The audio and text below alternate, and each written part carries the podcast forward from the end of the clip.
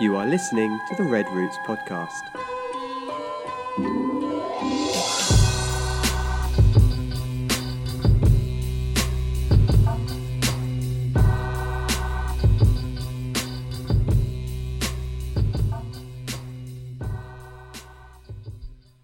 Good morning. Good morning. Hey, good morning. Good morning. All right. Everybody good? yes, what good. were you doing? I, was, I, was, I thought you were gonna say. I don't know. I thought. I was waiting on you to do everybody all right. Yeah. Everybody all right? You good? Yeah, we're good. You good? Mm-hmm. All right. So I'm good. How are you? Taking your cough. I'm good. It's good. We're all healthy now. Simon was had a little battle the other week. Oh, that was before last week's, right? So we already talked about that. Mm. Our, our neighbors are all sick. We don't know what it is. So, yeah. but we're good. We're healthy. We're good. Today's our anniversary. Happy anniversary. Thanks. First time you said it to me today. Girls started school back today. They went up to, they go to digital school now. If that is that what it's called? Is, yeah, Online school? Online school, I guess. Yeah. Virtual school.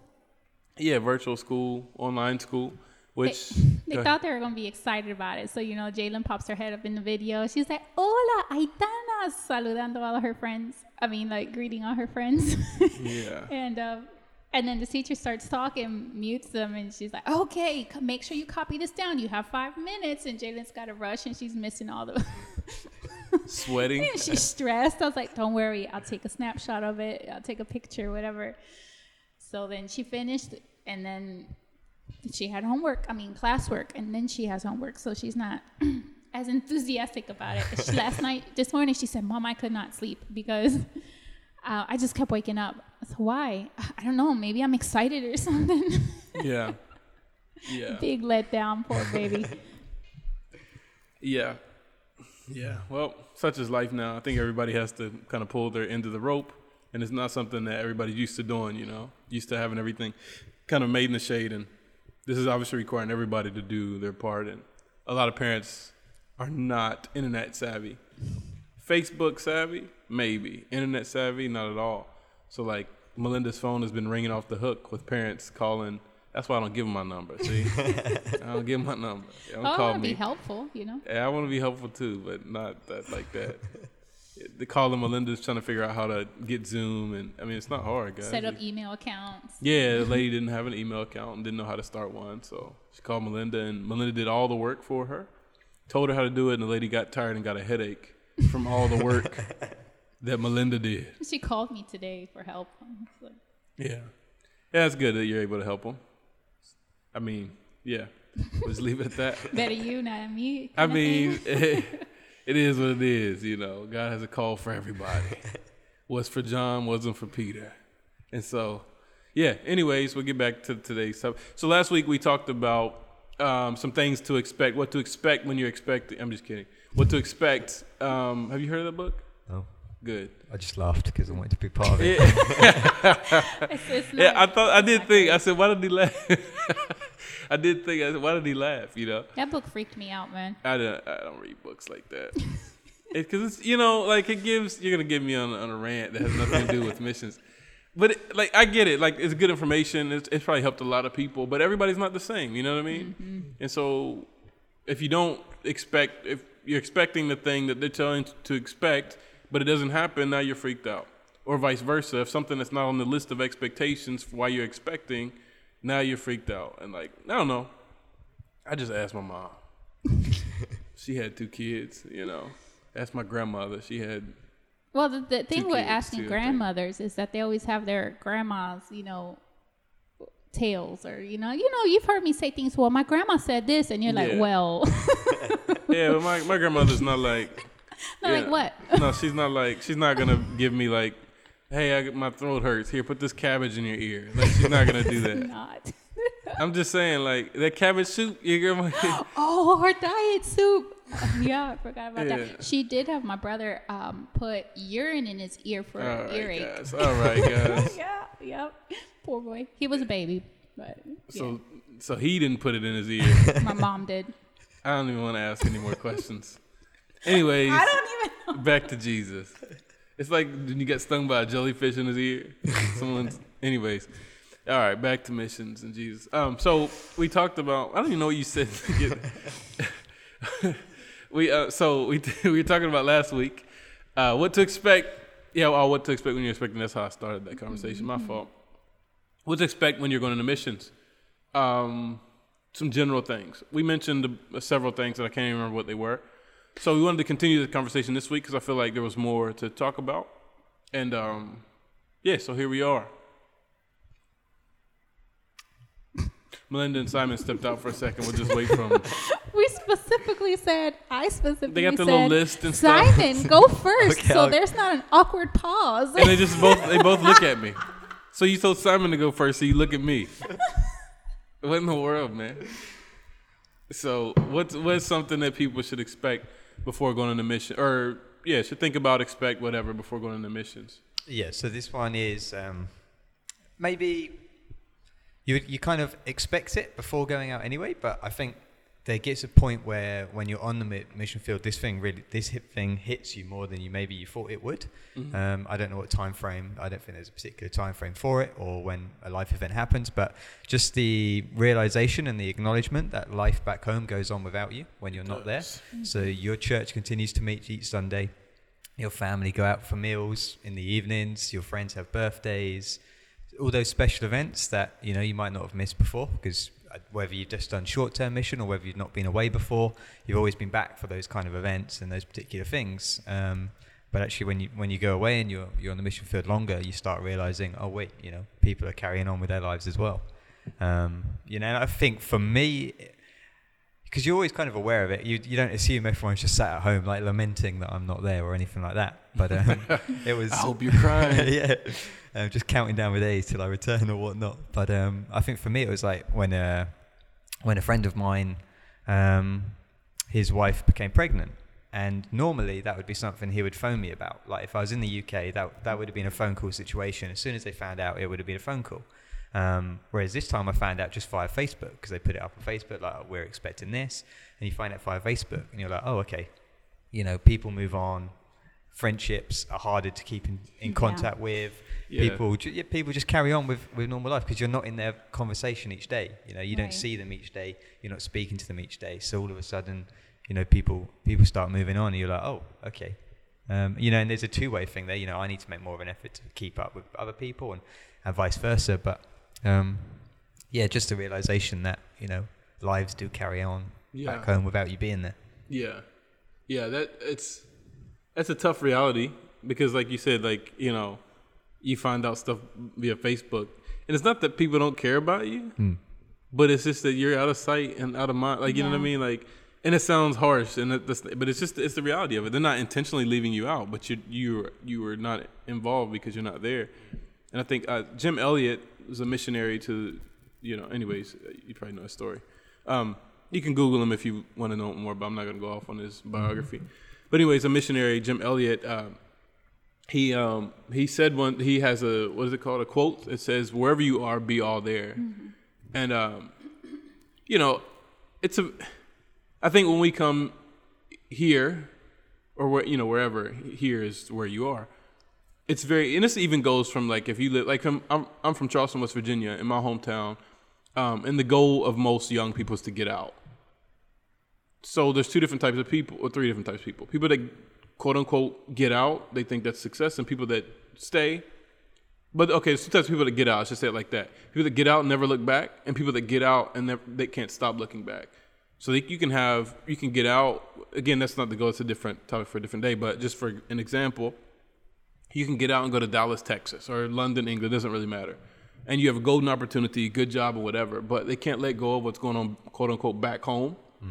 And so they are miserable where they are because they're not focused on the beauty and the you know of where they are, but they're so scared to miss out. And that's a mm-hmm. real thing. That's a real issue, man. Because you do. It's exactly that. You see life going on and stuff without you, and you see people having, you know, like oh, they're having a New Year's Eve party without like for us it's like Thanksgiving, you know what I mean? Oh mm-hmm.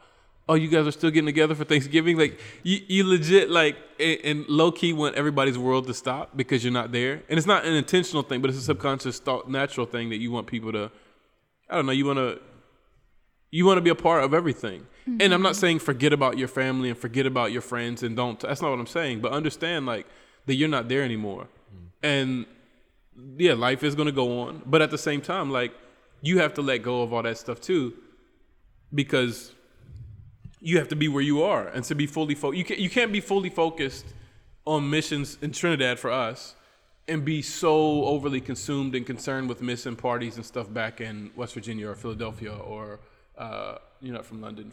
Where are you from? West Sussex. West Sussex. I didn't know that. So you can't. you know you can't like, and, and it's a hard thing because that's like all I know is U.S. living, you know, twenty some years, and so was it twenty six when I came here? How old am I? 30? No, I was younger than that. 24? I don't know. I was 24. We, I was 26 when we had when I became a father. Mm-hmm. Yeah, so it was 24 when we came here. So 24 years I lived in the states, and then to go to a place to where like that's all I know, and then to go and just kind of like be here and be and focus on a place where I don't know, where it's, everything's different. I don't speak the language. I don't know, and you're dealing with the cultural issues anyway, language issues you don't understand. So your natural tendency is to think back about like where you came from, and you just stay in touch, and you're constantly texting and calling people, and like seeing there's nothing wrong with that. Stay in touch by all means, but like you're m- way more involved and active and, and emotionally invested, maybe is the right word, than what's going on at home than what's going on right around you. And mm-hmm. that's where the phrase comes in: is wherever you are, be all there. And again, mm-hmm. it's like, man, yes, they're living their life with, without me.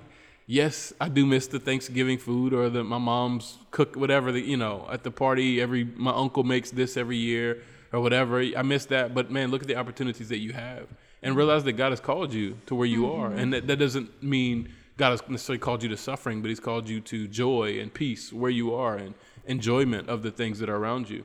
And it's definitely a, a step or a jump of faith or whatever, because it's just a different thing. But just He's teaching you to trust in Him and not in your relationships or your past or your culture or whatever, and just embrace what He's doing in the place that you are.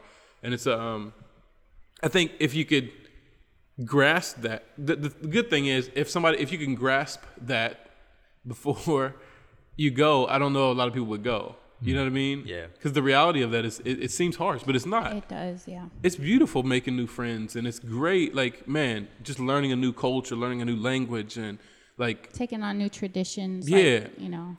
it, it, it's super hard but it also realizes like that those things can somewhat become an idol because i'm going on a tangent here so i'll just announce it. But if if if your love for your culture and your home or whatever is what's stopping you from doing missions and you feel called to missions then you have an idol. Mm. Mm. And your idol can be family. Mm. Your idol can be uh, your your country, the flag, and all this stuff. Like, oh, no, your idol can be government. Your idol can be your school, your comfort, your money, your church. Education is a big education. one, yeah. Uh, that those things can be an idol. Now, there there's wisdom, right? I'm not Mm. saying that just because, but if you feel called to missions and you're not doing it because those things, then it's an idol, and that's more reason for you to go. Mm. Like, get rid of your stuff because your stuff you don't have stuff. Stuff has you. Get rid of your stuff. If if anything that you have stops you from being obedient to where you feel God is calling you to be, you got to let it go. Rich young ruler, like you see that, you know. And Jesus, what do I have to do to follow you? Birds have nests, foxes have holes. The son of man, like you're saying this creepy stuff. Like it seems not creepy. I make it in a creepy voice. Extreme. He, it seems extreme, but he's making a point. It's like, man, you depend so much on the things that you have. Mm-hmm. This is about depending on me, nothing else. So sell all that stuff, give it to the poor, whatever, give it all away. I want you to depend to depend on me. And homeboy, he's sad. He walks away sad. And I mm-hmm. think you know God does call people to mi- missions. We're just talking about missions. We're not saying He doesn't call anybody anywhere else, but we're talking about missions today. So that's mm-hmm. just want to clarify that. But God, God will has called people has called people to missions, but they can't let go of. But my cousin, but my aunt, but Christmas, but this, but that, and whatever. And if they're honest with themselves, they live sad. You know, they Absolutely. walk away from the call that God has for them sad. And so they're always living in this they're they're consistently living in this I wish I could go on missions. Oh, I wish I could do what you do, admiring us. And I'm like, we didn't do anything great. You know, this is something that you can make the decision to do to do too if that is what, you know, you feel like God is telling you to do. But that sad state is comfortable because you know, at least you know what to expect. With this, you don't know what to expect, and you can convince yourself that that's the right place to be. It's the children of Israel. We want to go back to Egypt.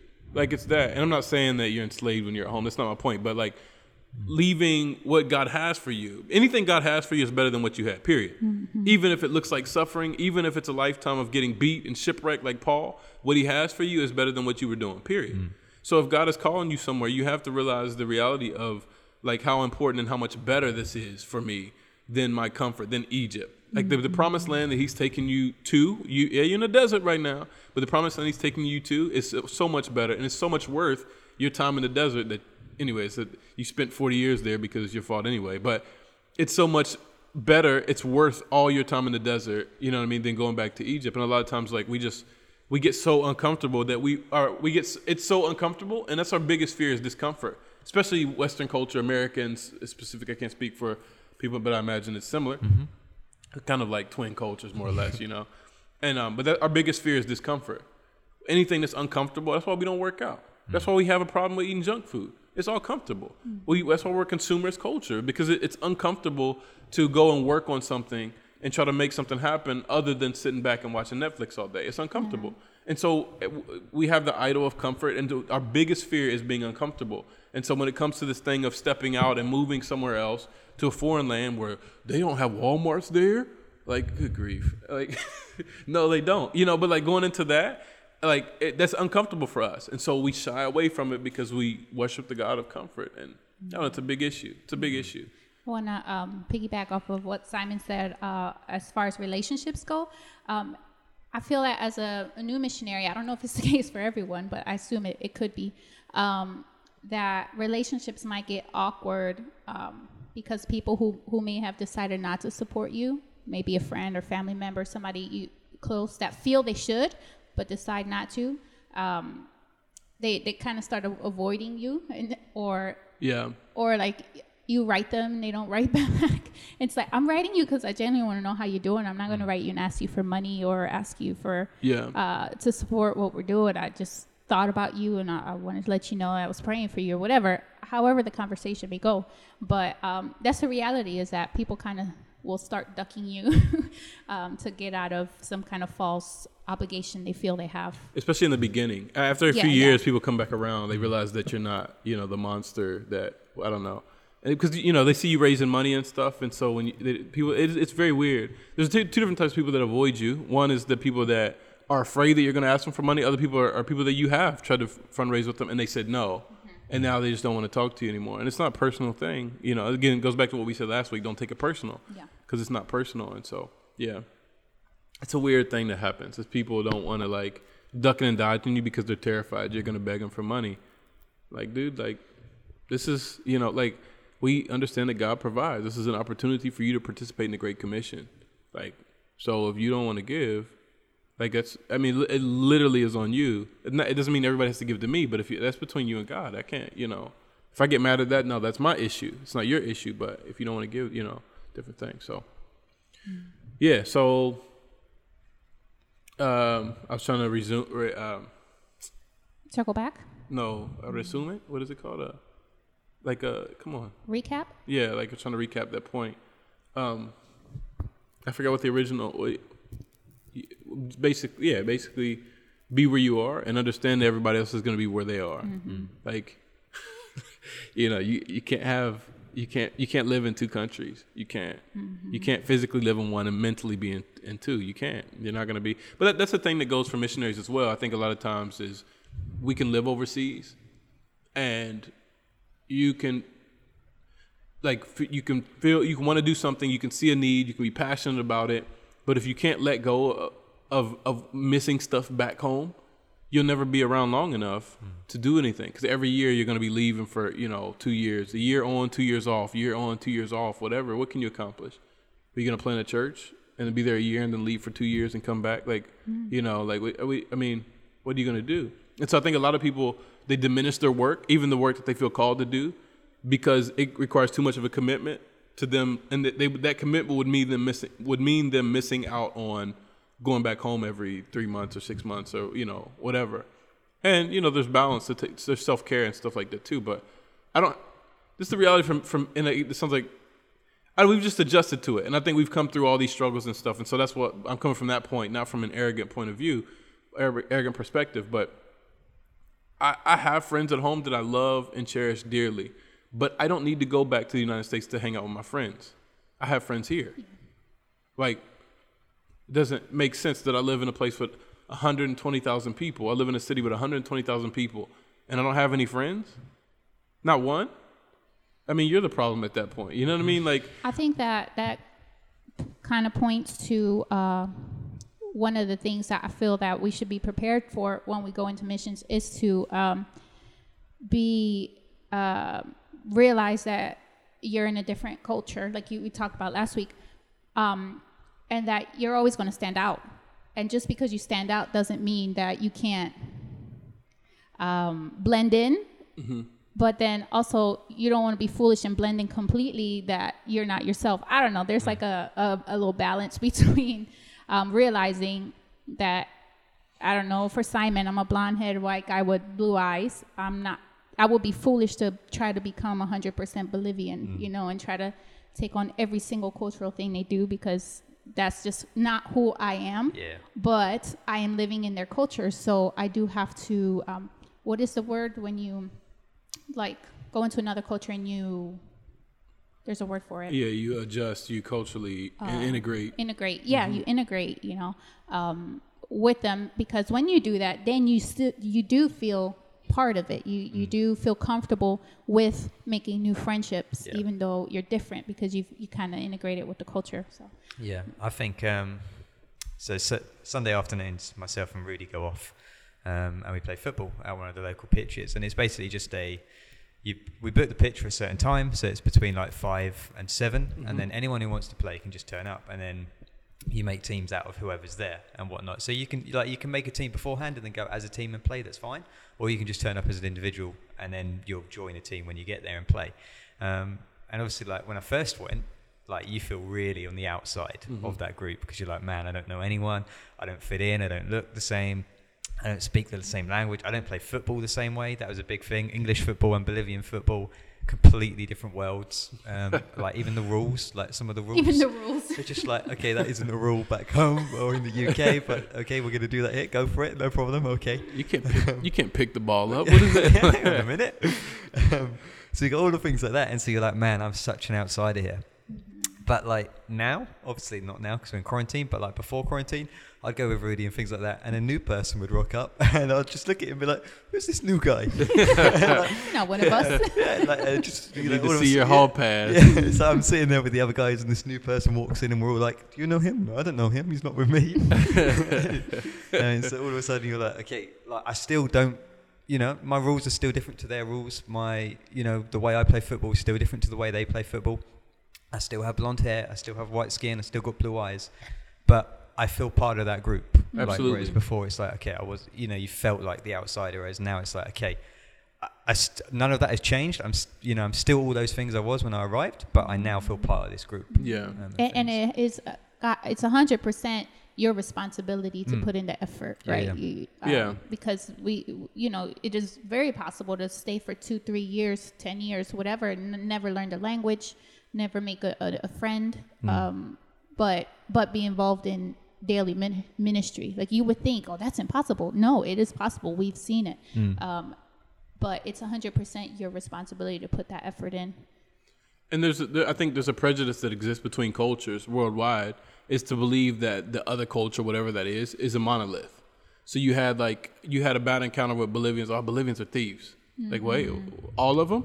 Like all, all like uh, well, and like I, a lot of people talk like that, right? Mm. Like a lot of Westerners are like, well, Bolivians do this, Bolivians do that. Well, it's like all every single Bolivian is the same. They all think the same. That's not true. That's not true at all. And like that's a damaging because you don't give people the benefit of the doubt, mm-hmm. and so it's a damaging train of thought. And it's all, almost always what you know. No, eh, most of the time I'll say it's a negative thing, right? Oh, Bolivians lie. That's not. Oh, Americans don't lie. Like you just did when you said that Bolivians lie. You know what I mean? It's not. That's not a, a, a you know a thing that goes all the way through. And so And so you already can't make friends because once a Bolivian or a native gets um, learns that you're speaking about them like that, like we've like uh, I think uh, one of the cases here was that they overheard that Bolivians ask for money. Be careful because they're going to ask to borrow money or not, just ask for money not return it or whatever. And it- and They're they're always asking for money. That was what the uh, a missionary said that at one point, I guess. And that story's been told. I mean, we've been told that story a gazillion times, and so it hurt. You know what I mean? That it. I mean, I've been racially profiled. It hurts to, be, and it, it stinks, and it's not fair. It's it's it's you know, it's ignorant. It's prejudice. Mm-hmm. It, there's, but it reveals more issues in you than it does them. But like, to, no one wants to be categorized with you know oh, Bolivians all ask for all of them. That's you can you can't say that a general statement about you know what I mean about any group of people that's not a gang or something. You know what I mean? Like you can't make these general like sweeping statements about a whole society and culture that is true for everybody. It's not a monolith. Everybody's different, man. Personalities are different. There are cultural things, but like even with the all Bolivians are Bolivian. Yes, that's true. Bolivians speak Spanish. That's not even true. All Bolivians don't speak Spanish, you know. And so there's not really you have to be very careful about making these white these these um, sweeping statements, mm. Yeah. you know, and throwing everybody in. Not necessarily as much because what the damage does of you saying it, but of you believing it. Mm. Is that when you mm. say it, the damage it does inside of you. And not, so now the way that you operate has changed because you believe that every Bolivian is begging for money. So now you're hiding your money. You don't want to. You don't pay for anything. You don't want to give to anybody because you think everybody's out to get your money, and that's like, that's just not true. You know. I think I think that happens a lot, especially with new missionaries, because you're immediately you walk in observant, right? So you're trying to mm-hmm. learn the culture, and so your first encounter with someone at the market, and they rob your cell, rob you of your cell phone. You're going to say, "Oh, Bolivians are thieves," and then, like Ramon said, actually believe that, and it's just so it's so damaging. But And we all do it, right? We all do it to different, like, oh, this, you know, whatever. Mm-hmm. But you have to be very careful because we are a people who live as if we're reconciled back to Christ, you know, and we we live as if we believe that all relationships will be reconciled back to Him. And so, regardless of culture, race, age, whatever, like we see people through the lens that God sees them through, you know, and and that's not we can't you can't be a supremacist and see people like that. You Yeah. know what I mean? Like it definitely reveals your your issues to you if if you're that kind of person that that reflects on on your own uh, weaknesses you know it will it will pull out a lot of your um, insecurities a lot of your prejudices and and your your characteristic flaws you know Yeah, yeah, for sure. So, what is an, what's another one? What's another thing that you wish? I see you have a long list there. i have a list but i i mean i'm sure everyone else has a list so Nope, I do not. simon's all out Simon's list was extensive. This is one. It's the opening comment. That was that was yeah, my task. The, yeah, the conversation started. I guess I would I would add that um, not to give into the pressure of having to have a sexy ministry or sexy work, um, and by that I mean just that it it whatever you're telling people you're doing is like it needs to pull on their heartstrings so that they could respond in a way of giving or just Yeah. want to want to be heavily involved in your ministry as well. Of course, we want all of our partners to be personally involved in the ministry, um, but you don't ever want to have to invent things or exaggerate what you're doing Lie. It's just it's lying. A lie is lie. Yeah. yeah, or even um, post inappropriate pictures of the people you're serving. You know, D- dignity is important. You know, very like, important um, because it's easy to do that when when you were supposed to meet this amount, this budget for the end of the month. And you know, as a new missionary, here you are six months in, and you're still just learning the culture and language. You haven't even yet entered into what people would consider quote unquote ministry worth supporting. So they're like, "What are you doing? You're wasting time." Yeah, and so you just start taking pictures of homeless people on the street. You know, oh, I spoke to this guy and prayed with him, and um, he doesn't have any teeth. Look, he's alcoholic for 17 years and cheated on his wife. Like you know, that's not stuff that you want to be on Facebook or in a newsletter and stuff. yeah. Like, I, Go go ahead. ahead. No, No, go, no. I thought you. You know what happens when I rant. I forget No, what I or, want to say. or, well, no. I mean, I think there are times. It's not always. Like first, let me say this: money is is super necessary to do missions. We cannot Yes. survive. You can't do missions without money. Mm. But there are sometimes, yeah, and and and fundraising is a nonstop job.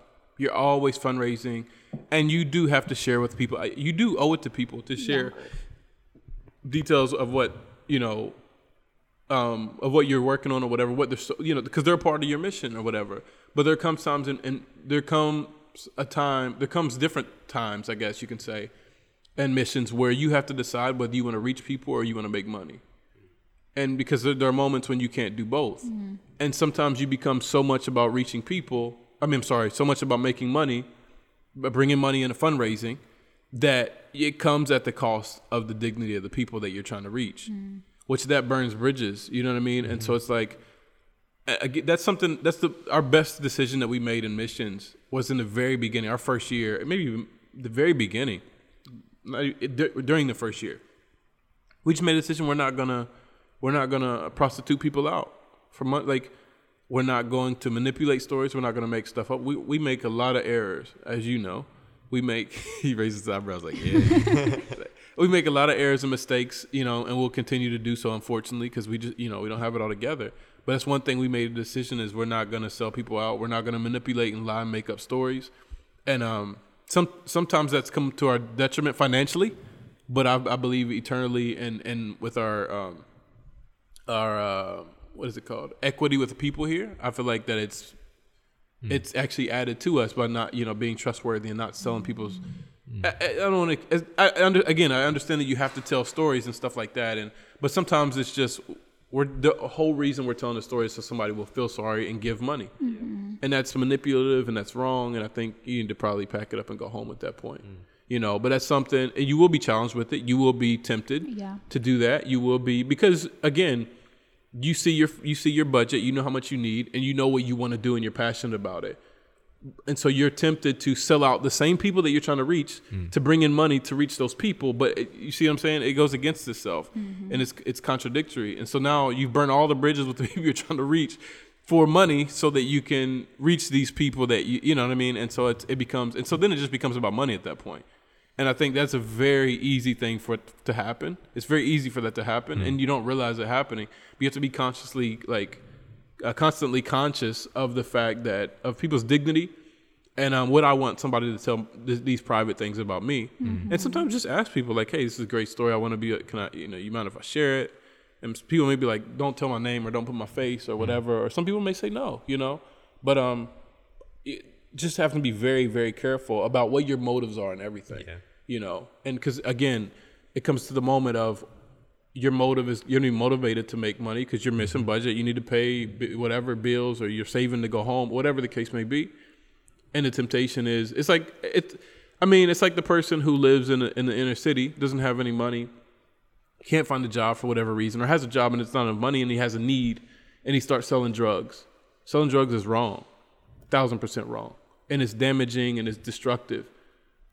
Even though he has a legit reason to sell drugs, it's still wrong, mm-hmm. right? He's so he's chosen to do the right wrong thing for the right reason, and that doesn't exist. Mm-hmm. And so we do the same thing in missions. I think a lot of times it's the exact same thing. Is we're doing something that's damaging other people. We're selling them out, putting you know, uh, destroying their dignity or or not building up people who don't have dignity maybe in the first place so that we can make money because we have a greater cause and there's mm-hmm. there's, there's no greater good in this it's just we, we love people we care about people we want to lift people up there is no greater good. There's not there's not it doesn't get better than that. Yeah. so if you building a ministry um, if you want if you have a huge ministry dream and it can be really effective and whatever if it's going to come at the cost of people's dignity then you just ain't you just ain't gonna do it. I mean you just don't need to you drop it. Like don't drop it but like just wait wait i'm gonna pray believe do some other type of thing but don't fall into that temptation of that. Because it is a temptation you know? See people i mean we we could and you know you live here so we could take pictures of these kids all day hmm. down the street with their hairs are their hair is brown and blonde and stuff be, not because of genetics but because of mal, malnutrition. Hmm. You could take pictures of it all day. Look can you send $10 to help barbara and blah blah blah you know hmm. whatever. And like people would definitely do it. But that's that's not what you're here for. You, you know you're here to help barbara but you're not here to manipulate and sell barbara so that she gets pity. You want to lift barbara up and give her hope and give her a future and be able to you know not provide for her forever, but make her so she's able to provide for herself, and more importantly, depend on Jesus for everything she has. You know, and just um, having that constant uh, north, I guess, uh, like a compass. You know, like have your north or whatever. Just just maintaining, not losing what you're here for, not losing. The goal is people. The goal is not fundraising. Yes, you do have to fundraise to reach people, but the goal is people, and that's the that's your um, core value. Your core value as a missionary is people. Period. Uh, first of all, obviously it's the gospel. I need to say that because somebody will listen and be like, "Well, you didn't say." But it's obviously the gospel. So if people calls you to stop saying, stop preaching the gospel, then you don't listen to people. That's not what. So definitely the gospel is the, is the is the goal. But I'm talking about in terms of like secondary things. The priority is people. So if you're fundraising or your good whatever project or good idea is coming at the cost of people and your relationships with them, without forsaking the gospel, of course, then don't do it. Then it, that's not. It can't be. So the priority always, always, always has to be people. Even if you're lift, raising funds for good cause, or you need this, or you need that, or whatever. You know, my God shall supply all your needs according to His riches and glory. And so we're not. We you have to. This it's a faith. Just like all life is, it's a faith walk, and it really shows where your dependence is on too, right? Where you. My help comes from the Lord is what we say, but then we're out there helping ourselves at the sake of other people, you know, which makes it it's a very very damaging thing and the closer that i've gotten to people here um, the more stories come out and i've learned so much about what not to do by listening to bolivians by listening to bolivians tell their perspective of uh, other encounters they've had with other missionaries and stuff and i'm like oh like stuff that I, I may have even done but just without thinking about it not intentionally but i learned i learned from that you know listening to the people and, and putting people first man you always have to put people first above everything else. Put people first, and um, that's what we should do all over the world, right? Not just in missions, but Right. again, we're talking about missions. So I mean, you you invest in in loving people and and respecting them and, getting to know them. Um, I remember having uh, like a struggle as far as like picture taking. You know, when is it a good time as a missionary to take this picture? Yeah. Because we need to show people are visual. They want to see where you are. They want to see what you're doing. They want to see the people you're reaching or helping or living amongst. Um, and it's like, when is the right time to take this picture? Yeah. You know, when when you're at an orphanage, never. Or I mean, it doesn't matter because you Well. just have to blur the kid's face off mm-hmm. out. But in, in everyday life, right? And and I feel that the more genuine love and concern and, and time you spend with people, the less they care. Mm. Because if but if you're always ca- walking around with a camera and you pray with someone, take a picture of me praying. It, they're always going to feel like it's some kind of um, exchange or some kind of transaction. yeah, But when you inve- invest that time in, in the very beginning and, and just being a decent Christian and loving people without conditions or ties or, or any expectation on their part, and then and then later on they won't even mind if you take pictures yeah of sh- them. show yourself trustworthy. Yeah. Because that, that is the other part of it. You do have to take pictures, man. Yeah. Because some people just aren't going to believe if they don't, see, you know. Mm-hmm. But take pictures of what you're what you're doing, not of something that you don't even do. There's so many you've seen that. Look at this canal in this neighborhood, and you live in the gated community, but you're taking a picture of a terrible neighborhood to show the state of your city, knowing that that's going to get tug on people's heartstrings and get them to give more money to you. It's it's a manipulation game, you know. Yeah. And um, I think that is it's like a it's an unexpected pressure of like it gets to the end of the month and you're like, okay, I need to write my monthly report or my monthly blog or whatever it is you do. And when you go back through your phone and you're like, I have no photos for this month. and you're like, what am I gonna what am I gonna do now? Um, and so you, you have that pressure and then, you know, like not not very often, but I get comments back um, when people read the blogs or things like that. They're always like, "Why are you never in? Why are you never in any of your photos?" I'm you're like, taking it." I'm the one that's taking it. Like, I don't have a personal PA or Yeah, a photographer yeah. that just follows me around taking photos of me everywhere. Yeah. So it's like when I see an opportunity, you're like, "Oh, okay, I better get a photo of that." But yeah, even just to re- even trying to remember that um, you need to take a photo, and then like you're saying, like, okay, when is now a good time to take photos or whatnot? So like the football ministry, for example, I, tr- I take my phone maybe once a month just so I can get a photo for that month or whatever. Because like I go f- three times, three times a week, every single week. I don't want my phone with me every single Yeah. day, every Right. single Yeah. time that I go. Because then I'm just thinking like, okay, where's my phone? Yeah, where do I Mhm. leave it? Where do I put it? Yeah. Is it going to fall out of my pocket while I'm playing? yeah, Um, it's just like, oh, it's just easier if I leave it at home. But then when I leave it at home, I then can't take photos. Mm. And so you put in your monthly report, like, oh, we had 50 kids turn up. A, not everyone reads that far down the monthly report. And B, people just look at a number and go, eh. And whereas if they see a photo of like 50 Yeah, kids lined up, all of a sudden they're like, whoa, you had loads of kids Exactly. for that ministry. exactly. Um, And people need to know that, you know, they Yeah. like they definitely again it's a partnership, and that's what we say. You want to partner with me? That's literally what we're doing. Is a, it's a partnership, But it's it's just walking that line. I think motives are, are a big part, you know, because I don't know, I, and I, and like yeah, just showing yourself trustworthy so that you know it, o- does open the door that you can tell stories more and stuff because people know that your motives are not. And then you also just being conscious about people's dignity. You know what I mean? Like, Yeah. if you're gonna take a picture of somebody, man, if you have a kid, wipe their nose first. You know what I mean? Like, mm-hmm. brush their hair over. The same thing you would do for your kids. I don't want people taking pictures of my kids with their hair all over the place and nose is running and you know vomit or whatever, dirt on their face. Like, so you can just wipe the kid's face off. You know, mm-hmm. make them look presentable and like just okay. How can I restore dignity through this picture instead of like make again even though you're taking the picture for your supporters make the picture about the person.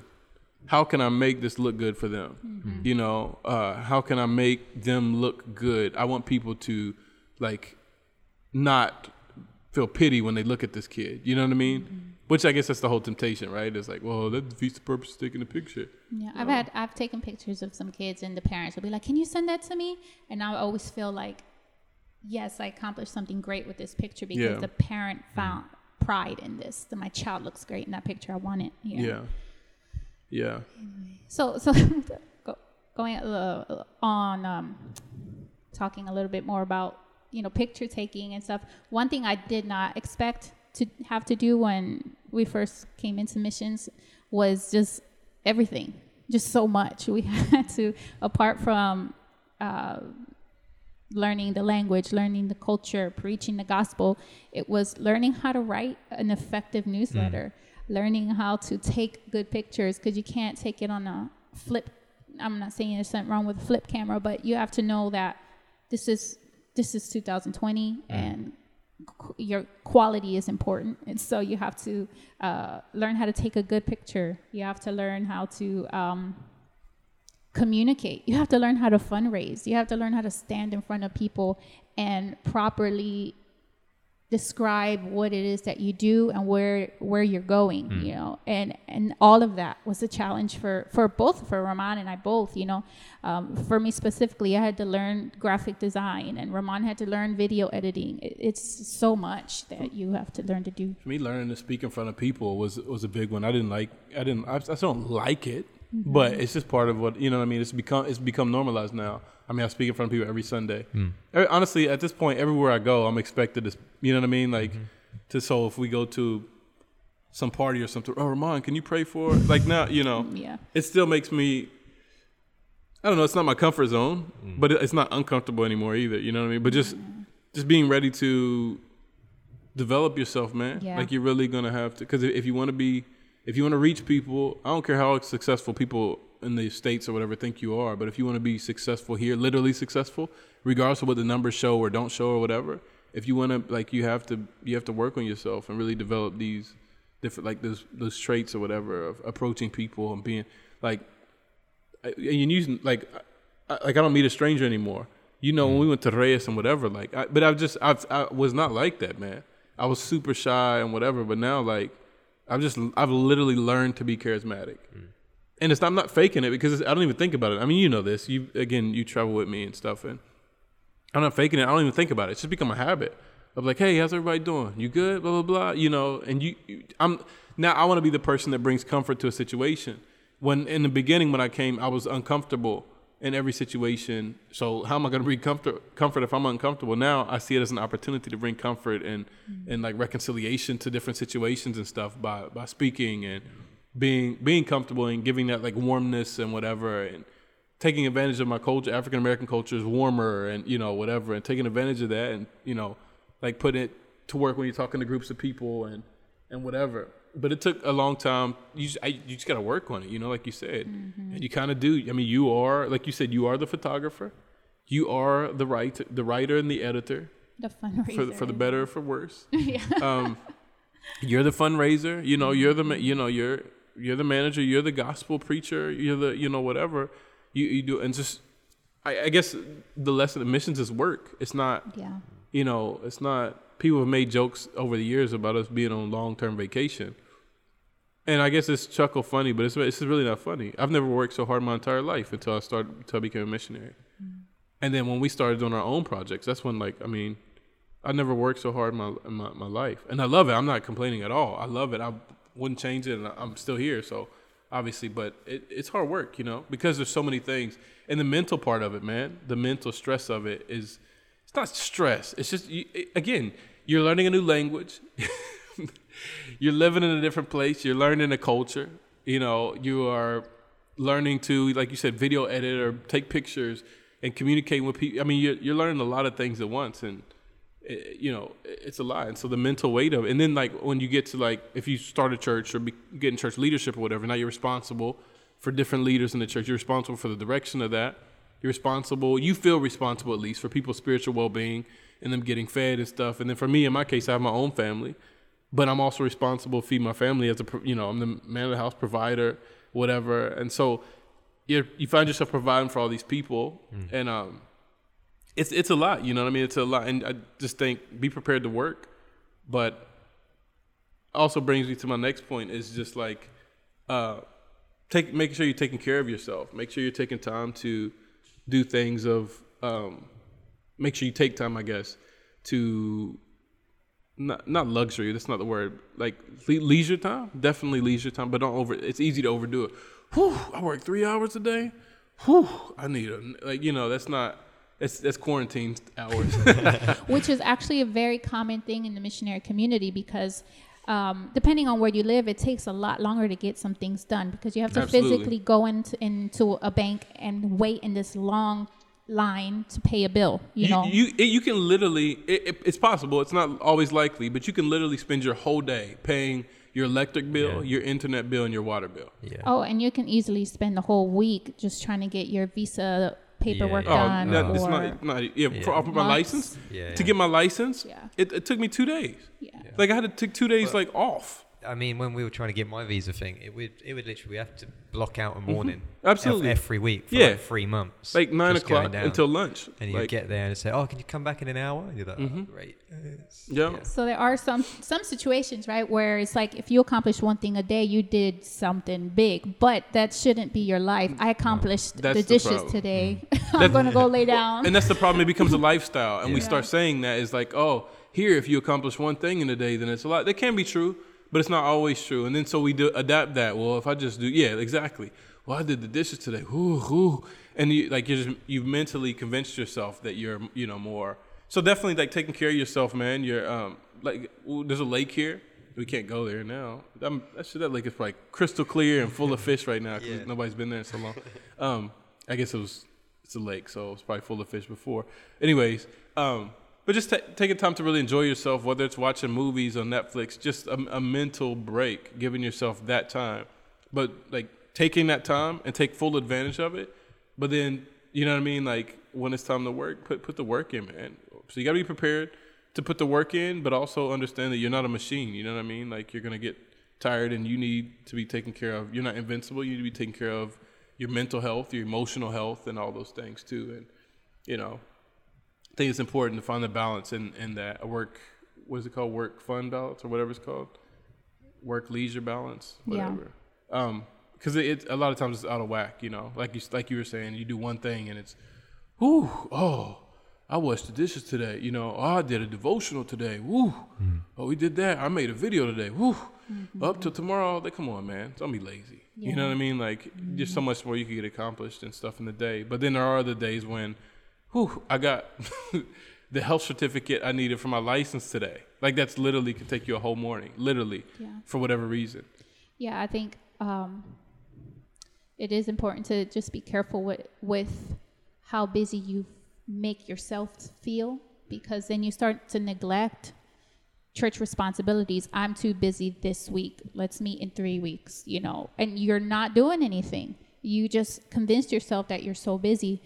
Um, and then also, that can become a, a big decision, uh, a- big, I guess, barrier into when you decide as a family when your time in missions is up because you don't know how to work in the real world. So you're afraid to go back home or wherever you call home because life as a missionary for you has just become accomplishing one thing a day and that's it because life on the missions was hard. Like you, you like Ramon mentioned earlier, you start to believe yourself.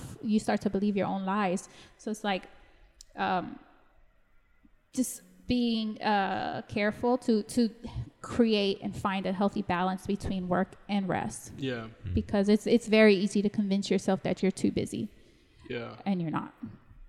I think I think I have one more. Um, Oh yeah. is don't fall into the trap of mistaking ministry growth for spiritual growth. Mm, that's good. Because I think, man, your church can be booming, your ministry can be booming. We have, you know, 3,000 kids come out. I don't know what, you know, the numbers grow every time with some of these stories. 5,000 kids lifted their hands to give the, you know, whatever. That's great. And you can do that. Um, but just because your ministry is doing well doesn't mean that you're getting closer to Jesus. And I think your personal time, personal time. When I'm talking about Bible studies with, with all the men, that's good and it's necessary. We're not talking about Sunday morning service, and we're not even talking about if you preach every Sunday. We're not talking about study time in that sense. We're talking about personal time, you spending time with Jesus. You know, um, that is independent from your ministry success. That is a it's a personal thing. And I think a lot of times the temptation is if your ministry's booming and things are going well, we convince ourselves or we believe what subconsciously whatever that we are close to Jesus and we're growing in our in our relationship with Jesus because we see our ministry grow and that's not always the case. Mm-hmm. It's not actually it's I mean it's never the case. It doesn't they're not I mean I guess they can be related in a, in a sense but they're not one's not to be mistaken for the other, you know Yeah. and you can't you can't think just because your ministry's doing well that you can't forget about Jesus and working for Jesus. You know, oh, I'm doing it for Jesus. Well, when's the last time you spent time with Him, just in prayer, just in intimate time, like in worship and prayer and whatever? Like it's very important times, and those are the times. Those are that's because that's what's gonna carry you, man. Because there's gonna be times when you have, uh, you know, eighty thousand people. And you, no, that's not a lot. There's gonna be time when you have eighty people at your program, and there's gonna be a time when you have two people at your program. Yeah. and what keeps you stable and maintains you doing this because what the tendency is you had 80 people now you have two people ah panic and then you start kind of selling short the gospel to get more people to come because now your goal becomes getting back to 80 people. But what keeps you stable through all that is spending time with jesus is having a like a constant and uh, dependency and relationship with jesus. And you know um, when the 80 people are there when the two people are there i'm going to preach jesus and i want him to be the center of everything that i do and I'm trusting him to build his own church and build his own ministry. I know there was 80 people before, and definitely you can make some practical changes and stuff. You know, oh, we just, we changed it to midnight. We have our meetings at midnight now. Nobody comes. I don't know what it is. We're gonna trust that God builds His own church. All right, but like you know what I mean. You probably need to move it to a more convenient time. But um, so the stuff like that. But at the end of the day, man, like just really trusting it. And I think this is the, the constant, the thing that keeps you constant in that is your dependency on Jesus. And you can't be dependent on Jesus. You're not dependent on Jesus if you're not spending time in prayer and worship and just mm-hmm. really reflection and stuff on who He is and, and what He's done for you and why you're here. And it, it really, that's what pulls all the, everything we've talked about. It pulls it all into perspective, all into perspective, and just keeps Him at the center of it and whatever. And I think that's a big, big error that a lot of people make is their ministries are growing and they're seeing ministry success. And I, again, our church was growing and stuff, so temptation is there to not like go off in your corner and just spend time just really giving God glory and giving him credit, mm. you know, for what he's done instead of just saying, "Oh God, glory to God," but you really on the inside like, "Man, I'm doing a good job." You know what I mean? Like and and you may be doing a good job, but it's really glory to God mm. still. It's like, you know, it's it's his it's his church, it's his Yeah. project. And kind of to link that in with what Melinda was saying, I think sometimes when your ministry starts growing and going that, you then convince yourself, well, now I'm too busy to spend oh, personal Oh, yeah. Time because, you know, I had now have hmm. 50 kids this Sunday that I have to prepare for. So I can't do my devotional this morning because I need to prepare for my Yeah. ministry, which is booming. Yeah. And I think that's, a, that's an easy trap to fall into. Yeah. And Jesus says to what does he say to is it Judas that wants to sell the perfume or whatever it is? Mm. He's like, Man, the poor is always gonna be with you. Yeah. Like you spend time with me. Like that's the that, that has to be the priority. And again, not to the point to where folks need your help and whatever. Okay, I'm praying. But like it's not saying that, but it's like don't become that you cannot that's the most fatal error that you can make is to become negligent in your relationship with Jesus, your personal relationship. Because you can't convince yourself, right? Like, well, I'm gonna just, I'll just, my, my devo- I'm, I studied for my lesson, so you know, uh, and you convince yourself that it's the same, and it's not the same. It's not the same, man. You have to, have to, have to spend time with Jesus. Not for him. He don't need, he don't, he doesn't need you to spend time with him. It's for you. You need, you, especially for what you're doing, what you're trying to do. You have to, have to, have to grow in your relationship with him and just really continue dependence on him. And it's again, it's a daily thing because every day you're tempted to, you very easily tempted to forget and be like, you know, like just get away from it. You know what I mean? Get, uh, like you said, I guess get too busy. But if you're too busy for Jesus, then I think you're in the wrong area. You know what I mean? And we, that's something we need to realize and something constant. And I think I wish someone would have told me that in the beginning because there have been times where my relationship with Jesus has fallen off and like my mm-hmm. time with like my personal time. I've always studied and been, you know, that's not been an issue, but that's not the same as like my personal time of just creating a dependence on him, reflecting on wh- what who he is in my life and what he's done for me. Like that's fallen off in the name of, like you said, busyness, right? Mm-hmm. Like, oh, oh, eight o'clock, gotta do this, blah, blah, blah. And that does happen sometimes. You know, you gotta get up at five o'clock, go to the airport, whatever, but you figure it out, man. Go to the airport bathroom or whatever. I, I don't know, whatever you gotta do. like, but just, you know, spend time with Jesus, and and it doesn't have to be some big show or whatever. But making sure that you're just you're spending time and really reflecting and meditating on, on, on the Word and what it says and and what the center of your whole life is about. Yeah. You know, and it brings stability. And whether it's in your in the middle of a pandemic or whether you're in the middle of a flourishing church or whatever, you know, because I think in the when you're successful and things are going well, it pulls you down. Like, man, I couldn't do any of this without Jesus. I, all this that I, I feel like I'm doing, and I still need a savior. Like I'm, man, thank you, Jesus. It's all for you, and it puts it in perspective. But then on other days when you're like, I'm worthless and I'm nothing, it's like, wait, but Jesus died for me, you know. And so it's like really reflecting on Him and preaching the gospel to yourself, man. I think in uh, in terms of uh, marriage as well, it's really that's key. That is key to always put keep Christ in the center of your ministry, of your your missions, and and in your marriage. You know, because you can both get so busy doing ministry stuff, and you are like actually going in opposite direction or pulling your pulling apart or one person is stressed and you don't have grace for the other person in your marriage or we've seen a lot of marriages fall apart on the mission field and Yeah. it is disheartening it's discouraging not discouraging because i feel like we are going to end up that way um, but it opens your eyes and it makes you realize like you have to invest in your in your husband or in your wife in your children um, and not be and, and, and especially in your relationship with christ because he's the one who keeps it all balanced for you you know Yeah, and I think date night is good and stuff, but it, for us, date night is not realistic to have every week, you know. But it's date night is not the solution. There's people that go on date nights every week and they're cheating on each other and whatever. So date night is not the be all end all. It's you know, it's really having Jesus at the center and Yeah. seeing your husband or your wife or your kids the way that Jesus sees them and and re- remembering that you you freely rece- freely received His grace and His mercy and His love. So you should freely give His mercy and His grace and His love, you know. But that is another fruit of spending time with Jesus on a, on a, on a daily, you know, Yeah. being constantly reminded of who He is and really humbling yourself, you know.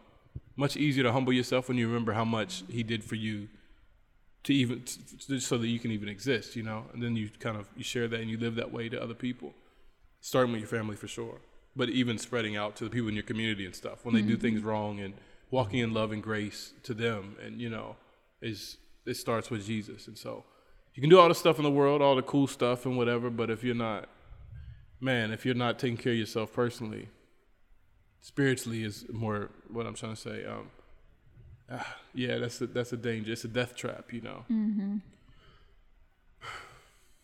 So yeah, that's my spiel. You good?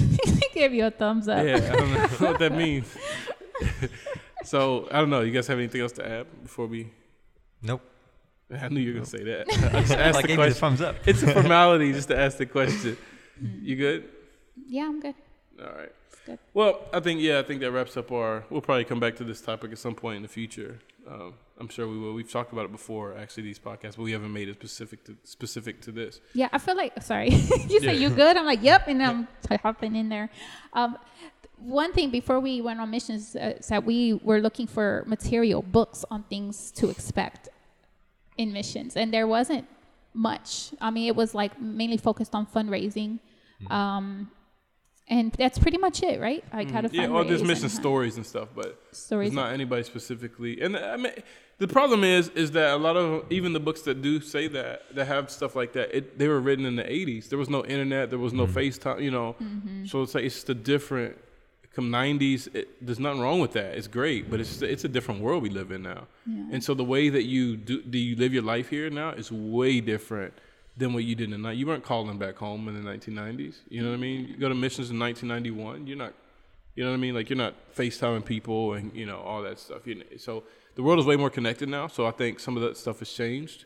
Not Yeah. it's not saying that anyone's wrong. It's just that th- times have changed and technology has advanced so much that it allows us to to live live e- easier.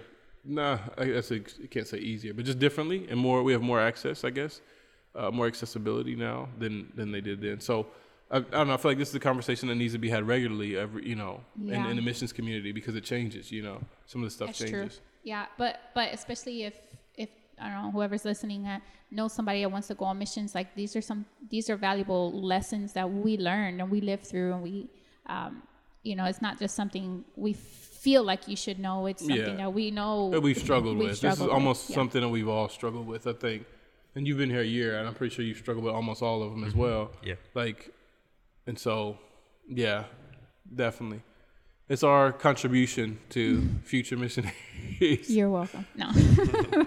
Or we'll wait on that. yeah, Maybe we just can be the- hope we hope that it could help someone prepare for some of the things that are just would otherwise just be unexpected. You know, Yeah, we just need more. We need more missionaries. You know, more stable missionaries and more vulnerable missionaries, more vulnerable yeah. missionaries and people who are honest and sincere in their work. Like you know, um, there's a lot of people that need to know Jesus, man, and they, they can know Jesus apart from you know, um, apart from that. But oh, there was one more thing I wanted to say. This is gonna be long. I mean, this podcast is gonna be long, but I'll say it anyways because it's important. Um, one more thing is, uh, and I'll finish with this if you don't have anything else. But you're not the hero. Like we have these things. We talked about this a little bit last week, I think. But we like we pray these prayers, and people will pray over us when you leave. And I'll use Bolivia as an example because we live here. Bolivia will never be the same, and blah blah blah. Yes, we believe that, but at the same time, be very careful with that of mm-hmm. thinking that you because there's been people working here before before you. Mm-hmm.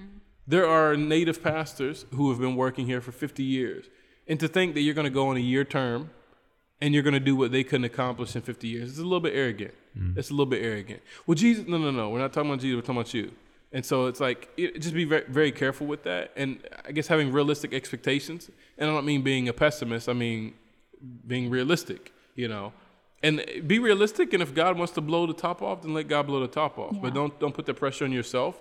And don't go in with that arrogant mentality, thinking that true help has arrived. I remember as a kid when I went on short term missions. Uh, you know, we used to have that mentality as we were uh, 14 years old and thinking that we've showed up and now the devil's mad and, you know, all this other stuff. Like, and it's ridiculous. And you went and painted walls, which is great. It's great. But it did It's- not make it's- the enemy mad. Excellent. No, it's excellent that we're painting walls and that we're serving. We're learning stuff. But those mission trips are more for us than they were for the people. Mm-hmm. And so it's like instead of saying Bolivia will never be the same, how about saying I will never be the same? Yeah. And let me see what God is going to do through me in this time and develop me and, and what how He's going to, you know, what He's going to reconcile inside of me to make to, for, for the sake of the gospel, you That's know. good.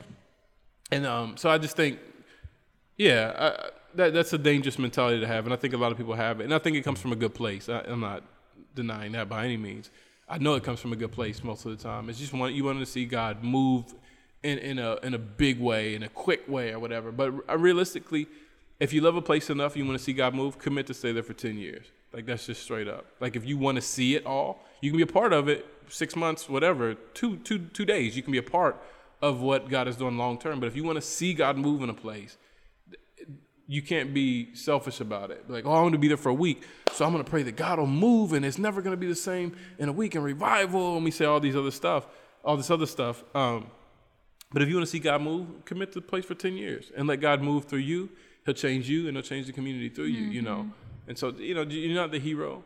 You're not gonna do something. You're not gonna reinvent reinvent the wheel. And it's also just being mindful and respectful of the people that have been really digging in. You know, they've been up to their necks in, in, in missions or in ministry here for their whole lives. They've dedicated their lives and been sincere and genuine and love Jesus, and God has used them. And you come in as a you know one year, 18 year old or whatever. It doesn't mean that you're, you're useless, but quite the contrary. You're very useful, but just having the expectations and the respect for other people around you of your, your mentality and your attitude, thinking that you're going to accomplish in a year what, what no one else has accomplished in, in 50 years of their work. Yeah. And i you might. It's not impossible. You might, but just be careful with your attitude, mm. you know, your attitude and, and the level of belief that you have in yourself, you know. We don't need any heroes. We have a hero. Mm-hmm. Jesus is a hero, and he the the whole reason that we're able to do missions is because he died, died for us and sent us on mission. It's literally only because of him. Right. Like it's so you know we don't we don't need any more heroes. We one is enough, and I think that's something to keep in mind. Anyways, we good again? Yeah. That's my spiel. Anyways, thanks for listening. We really appreciate you, um, all your help and love and support. Thank you for praying for us. We're praying for you, and uh, let's pray that this this is the solution to this virus and stuff like that. So, anyways, thanks for listening, and we'll see you next week. Provecho.